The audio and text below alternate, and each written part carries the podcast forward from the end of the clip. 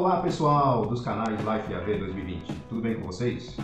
Hoje nós vamos estrear na nossa rádio Life A V dois mil e vinte ponto com o programa Pés no Brasil com Roberto Salvo. É gente, mobilidade elétrica para todo mundo, é sobre isso que nós vamos falar. Aqui nos nossos canais Life A V, Facebook, Instagram e YouTube, nós vamos publicar apenas o primeiro programa em audiovisual. Os outros programas vocês podem assistir em nossa rádio Life A V dois mil e vinte ponto com todos os dias às dez horas da manhã e às vinte e duas horas. Esperamos vocês lá. Vamos crescer a nossa audiência em nossa rádio, em nossos canais, para que a gente possa levar muita informação, cultura e instrução a todos vocês, ok? Um grande abraço e vamos voltar à vinheta do programa.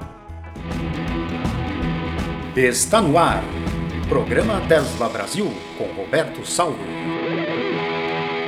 Ok, gente, estamos aqui na estreia do programa Tesla Brasil com Roberto Salvo, um programa de produção dos canais Life A V e da nossa rádio Life A V dois mil e vinte ponto com.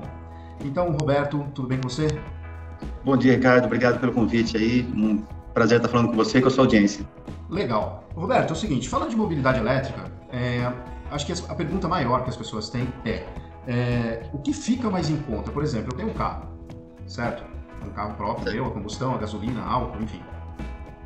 E eu quero, por, por conta de todas as notícias, eu quero um carro elétrico. Hoje mesmo recebi no meu feed de notícias um carro que vai custar aí no mercado, acho que coisa de cento e cinquenta, cento e sessenta mil reais. E aí eles, a, a matéria dizia o seguinte, com cem mil quilômetros você paga o carro. Só que você rodar cem mil quilômetros é bastante, né? Então, a pergunta, é, a pergunta, principalmente você que, que dá os seus cursos aí de conversão, é, para híbridos, para cem por cento elétrico e tudo mais, o que fica mais em conta hoje para o consumidor final? Ele tem um carro, ele converte para elétrico ou ele vende esse carro e compra um elétrico zero? Então, uh, na verdade, hoje, se você for pensar em termos de valores, né, nós estamos pagando preço para sair na frente. Né? Nós estamos começando uma nova tecnologia, então é caro mesmo.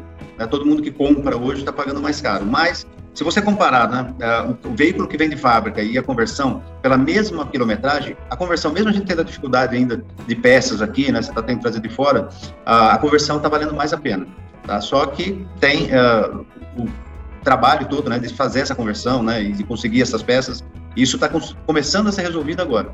Tá? Então, as, as grandes empresas estão começando a colocar no mercado agora. Então, quem for uh, comparar a conversão com o veículo original de fábrica, com certeza a conversão é mais barata. Só que é lógico, o veículo original de fábrica normalmente vem com um pouco mais de tecnologia do que você colocaria numa conversão. Ok, ok. E, Roberto, na, no caso da conversão, é, o que, que sai mais caro na conversão? Banco de baterias. Banco de bateria ainda é o gargalo do, de todo veículo elétrico. Original de fábrica, de conversão, é, o, é a peça mais cara.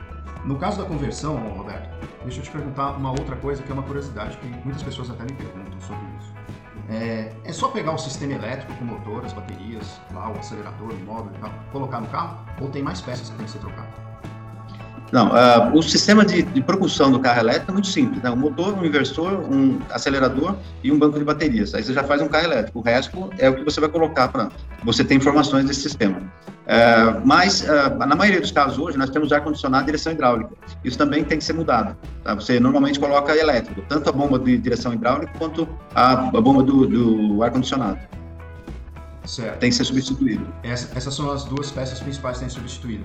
E é, no caso do freio também, é, o pessoal pergunta muito, o freio também tem que ser trocado, tem que colocar alguma peça elétrica?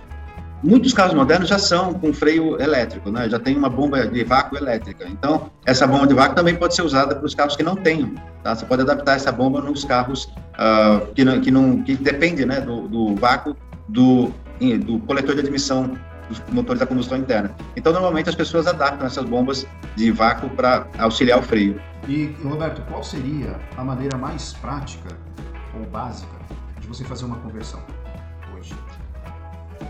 Em que sentido você diz? É, no sentido de, no sentido de tempo de serviço, no sentido de custo-benefício, uh, no sentido de rapidez. Porque, por exemplo, todo mundo que tem um carro a combustão, ele usa esse carro, usa esse carro para trabalhar, usa esse carro para isso. Então, por exemplo, se, se hoje uma, uma conversão, é, é, é porque as pessoas não têm ideia de quanto tempo demora uma conversão. É, exatamente. O maior problema, como eu estava falando, é o preço das baterias. Então, o que, que é indicado?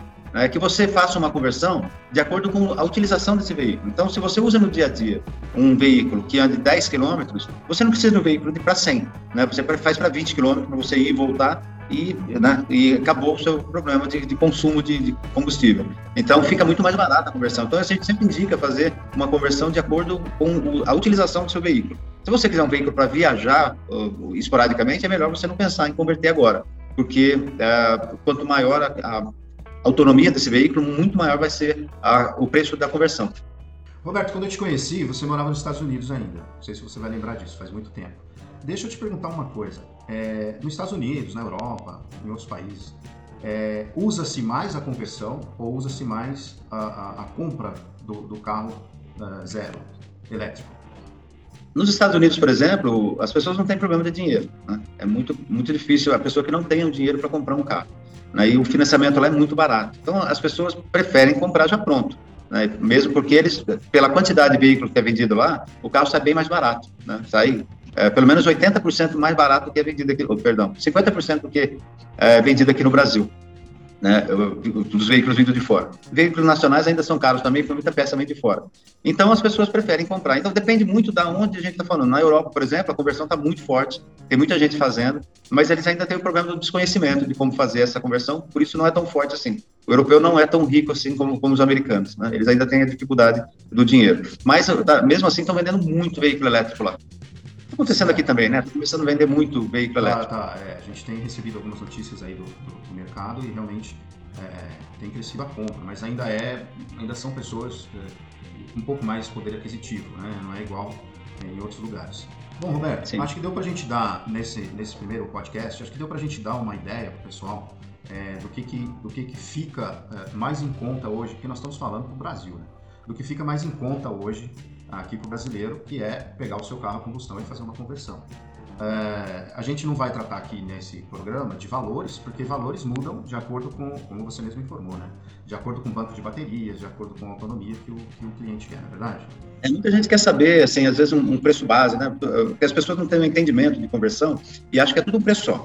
Vou converter um carro para o meu carro, pra... depende do, do tamanho do carro, depende de, de aerodinâmica, né? É isso que a gente ensina no nosso curso, é calcular isso. E também da autonomia, mas eu posso adiantar que um veículo aí para uns cinquenta quilômetros hoje, você consegue até, uh, procurando bem as peças, gastar uns trinta mil reais. Essa é uma informação que a gente passa sempre, e eu tenho amigos e clientes e, e alunos, né, ex-alunos, que fizeram conversão por mais ou menos desse, na, por volta desse preço. Uma autonomia pequena, né?